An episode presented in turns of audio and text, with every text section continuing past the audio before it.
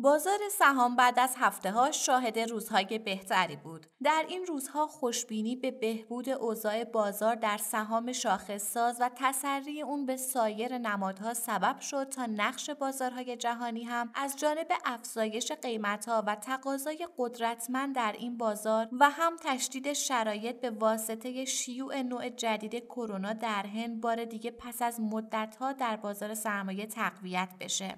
در این هفته چیزی که توجه بسیاری رو به خودش جلب کرد. طرح سه به علاوه هفت مسئولان بورسی برای حمایت از بازار سرمایه بود که بنابر شواهد به دست اومده نه سه مورد قابل حصول اون در کوتاه مدت می‌تونه کمک چندانی به اقتصاد کشور کنه و نه هفت موردی که در ادامه این طرح به تصویب هیئت وزیران رسیده. گفتنیه که هفت ماده پایانی این طرح همکنون نیازمند تصویب شورای هماهنگی سران قواست تمامی اینها در حالی روی داده که تا کنون هیچ اقدام مؤثری برای رهایی از دامن نوسان نامتقارن به عنوان مهمترین مانع بر سر راه نقد شوندگی بازار انجام نشده.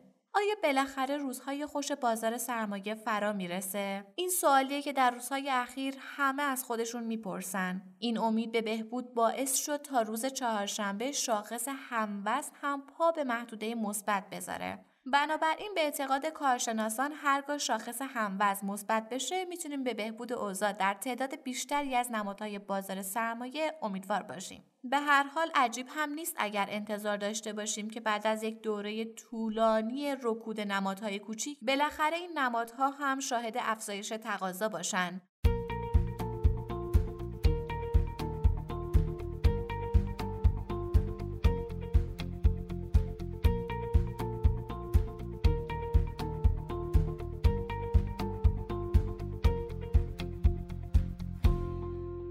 سلام اینجا پادکست کاریزماست و شما در حال شنیدن سی و یکمین اپیزود از مجموعه پادکست های هفتگی کاریزما هستید. کاریزما یه پادکست تحلیلیه. تحلیل بازار سرمایه که توسط گروه مالی کاریزما تهیه میشه. این اپیزود در روز چهارشنبه هشتم اردیبهشت ماه 1400 ضبط شده. من آرام نظری هستم و با همراهی میسم رحمتی کارشناس اقتصاد و کارشناس ارشد مدیریت مالی اتفاقات مهم بازار سرمایه در هفته گذشته رو مرور می‌کنیم. در مورد یک موضوع ویژه اقتصادی و مالی گفتگو می‌کنیم و در آخر به سیمایی از هفته آینده می‌رسیم. با ما همراه باشید.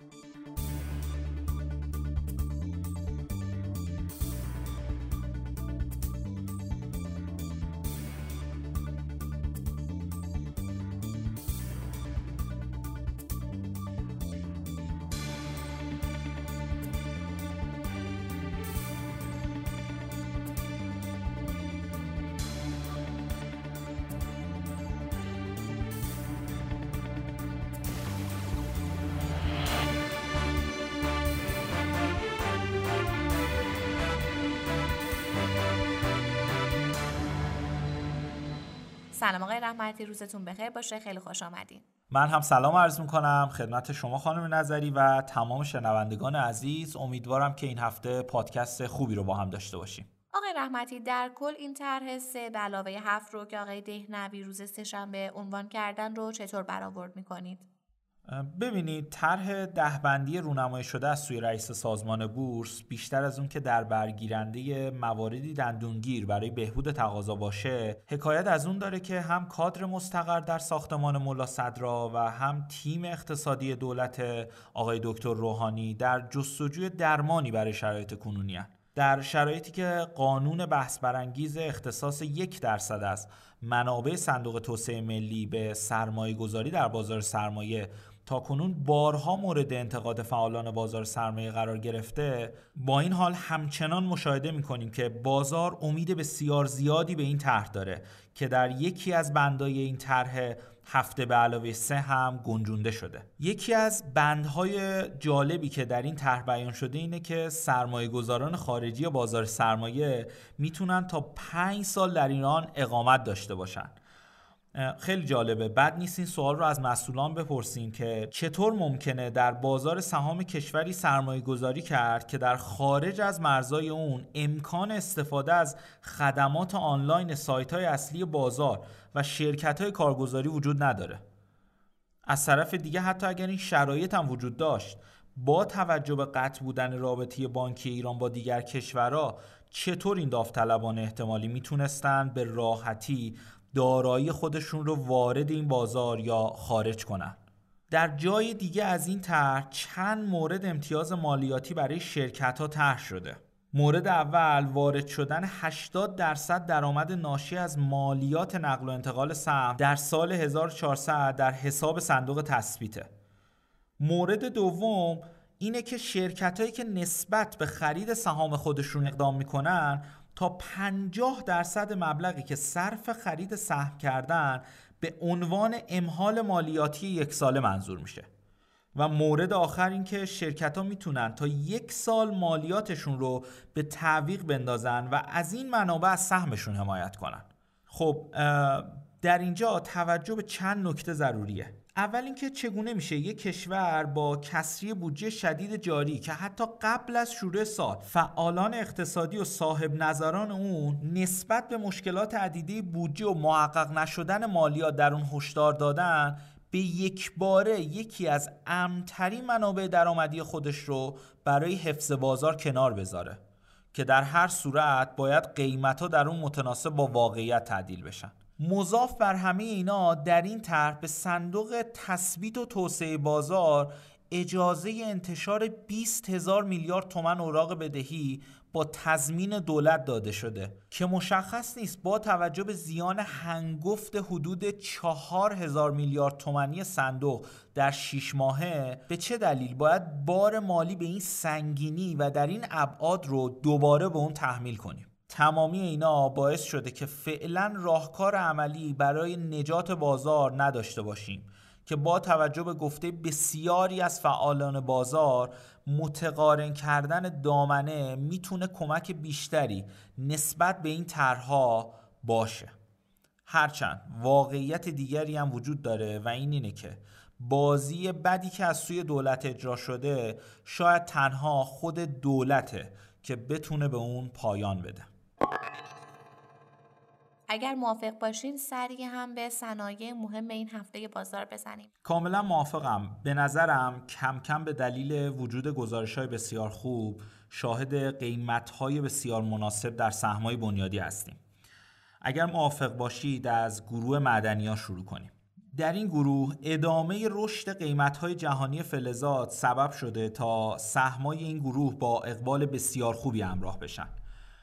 فامیلی به جدال قیمت 1250 تومن میره و اگر بتونه این مقاومت رو بشکنه قیمت های 1400 تومن دور از ذهن نیست. سهمم در وضعیت بسیار خوب بنیادی قرار داره و با این قیمت های جهانی توانایی سودسازی بسیار بالایی هم داره. چادر ملو هم این هفته مثبت معامله شد. این سهم در فروردین گزارشی مثل اسفند ماه ارائه کرده و نشون داد پتانسیل های درونی شرکت بسیار قویه. کگل هم برگشت نسبتا خوبی داشته و محدوده 1400 رو دوباره پس گرفته. گزارشات عالی حکایت از جهش سود شرکت های زیر مجموعه این شرکت داره که سود شرکت اصلی هم رشد خوبی رو تجربه می‌کنه. باید حتما بگم که سهم یک گزارش خاص و ویژه‌ای در فروردین ماه رونمایی کرد. و حدود 3700 میلیارد ریال فروش رو ثبت کرد که نسبت به ماه گذشته رشد حدوداً 12 درصدی رو داشته. آقای رحمتی بانکی ها هم توی این هفته خیلی خوب معامله شدن و خبرهایی هم برای تاثیر ارز داشتن درسته؟ دقیقا. خبر بانک مرکزی در خصوص بازبینی نرخ تاثیر ارز بانک ها خبر خوبی برای سهام این گروه ها بود که می‌تونه زمینه تحولات بنیادی رو فراهم کنه. هرچند نکات مهمی در این گروه همچنان مطرحه. اولین نکته خبرهای رفع تحریمه که می‌تونه نشانه خوبی هم برای این گروه و هم برای بازار باشه. و در مورد دوم بحث گزارشا و تراز بانک هاست. دو بانک تراز بسیار خوبی رو ثبت کردن اول بانک تجارت بود که تراز اون رشد خیلی خوبی رو تجربه کرد و در فروردین ماه حدود 24600 میلیارد ریال سود تسهیلات اتایی داشته و 1500 میلیارد ریال هم سود پرداختی سپرده بانک بعدی بانک صادراته که اون هم تراز خیلی خوبی رو ثبت کرده. این بانک در فروردین ماه حدود 23 هزار میلیارد تحصیلات اعطایی داشته و 1800 میلیارد ریال هم سود پرداختی. بنابراین در گروه بانک ما شرایط رو بسیار مناسب می‌دونیم و در صورت برگشت بازار این گروه می‌تونه یکی از گروه های خوب برای سرمایه گذاری میان مدت باشه. از فولادیا و پتروشیمیا چه خبر؟ در فولادیا هم گزارشات ماهانه خیلی خوبی رو شاهدیم. در فولاد خوزستان فروش های عالی شرکت در بورس کالا در کنار رکورد صادرات در فروردین ماه گواه وضعیت بنیادی بسیار خوب در سهمه. کاوه هم که همیشه یکی از خوبهای این گروه بوده گزارش خوبی رو روانه کدار کرده. نرخ‌های فروش صادراتی شرکت رشد داشته و کم کم اثرات طرح توسعه بر گزارشات بعدی شرکت قطعا اثر می‌ذاره. این سهم با شکست محدوده 2200 تومن به سمت اولین هدف خودش یعنی محدوده های 2500 تومن روانه میشه. در کل در این گروه همچنان فولاد، فخوز، کاوه و هرمز گزینه های اول بنیادی هن و بعد اینها می‌تونیم سری به شرکت هایی مثل فجر و فولاش هم بزنیم. اما در پتروشیمیا که پرسیدید شاهد یک کتازی سهام این گروه در این هفته و هفته های اخیر بودیم. این گروه هم گزارشات بسیار خوبی رو منتشر کردن. در شازند سهم با رشد قیمتی بسیار خوبی همراه شده و به نظر می‌رسه کف قیمتی 2400 برای این سهم کاملا بسته شده. شبدیس هم بعد از مدت ها مثبت معامله شد. این سهم به دلیل سودسازی بالا و گزارش ماهانه اخیر خودش خیلی خوب مورد توجه قرار گرفت. در این گروه مارون هم واقعا خوش درخشیده. مارون در فروردین ماه 29400 میلیارد ریال فروش رو ثبت کرده. به نظرم گروه پتروشیمی به دلیل اینکه تقسیم سود بالایی هم داره تا قبل از مجمع می‌تونه یکی از گروه های مورد توجه بازار باشه. بسیار هم عالی و به عنوان سوال آخر با توجه به مسائلی که در روزهای گذشته گفته شده فکر می کنید در شرایط فعلی که خوشبینی ها به آینده برجام افزایش پیدا کرده و از طرف دیگه احتمال داره کاهش دلار و افت پی ای فوروارد شرکت ها هم روی بده و همچنین با توجه به این نکته که به هر حال در یک اقتصاد همه متغیرها باید با هم در تناسب باشند فکر می کنید مسیر پیش روی بازار سرمایه چطوری خواهد بود؟ بازار از لحاظ تحلیلی چه میزان از کف منطقی بنیادی خودش فاصله داره؟ واقعیت امرینه که پاسخ به این سوال از یه جهت سخته و از جهت دیگه آسون. اگر تصویری از حال حاضر بازار سرمایه داشته باشیم یعنی با قیمت فعلی دلار و سودی که برای شرکت ها در سال 99 حاصل شده بخوایم سال 1400 رو بررسی کنیم می‌تونیم به زرس قاطع بگیم که بیشتر شرکت های بزرگ در سال جاری با مشکلی مواجه نمیشن.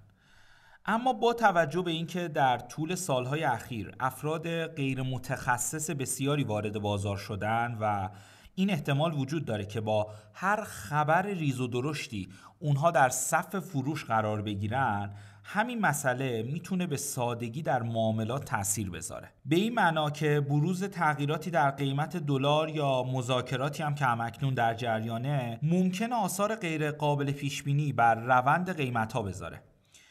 مثلا فرض کنید که قیمت دلار بشه 15 هزار تومن در این شرایط ممکنه اثری که در قیمت سهام می‌ذاره بیشتر از کاهش دلار به 15 هزار تومن باشه در اینجا ابزارهای مشتقه و صندوقهای سرمایه گذاری در بازار نقش خودشون رو باید ایفا کنند.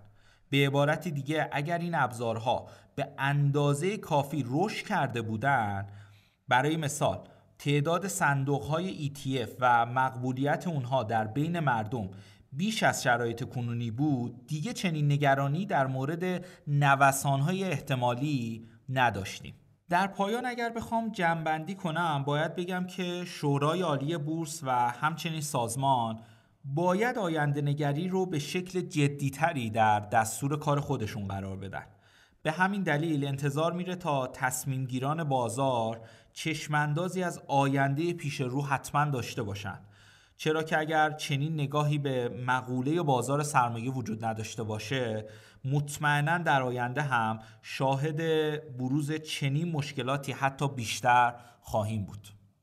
مثل همیشه سپاس از همراهی شما جناب رحمتی و تمام شنوندگان عزیز. تا هفته آینده خدا نگهدار. ممنون از شما و امیدوارم که هفته خیلی خوبی رو پیش رو داشته باشیم. خدا نگهدار. ممنون از شما که ما رو میشنوید. لطفا سوالات، نظرات، انتقادات و پیشنهادات خودتون رو از طریق ID تلگرام pod underline admin با ما در میون بذارید. P O D underline admin. باعث افتخار ماست که صدای شما باشیم. ما رو هر هفته به نام پادکست کاریزما در تمام پادگیرها مثل کست باکس، اوورکست بشنوید و به اشتراک بگذارید. تا هفته آینده و قسمت بعد خدا نگهدار.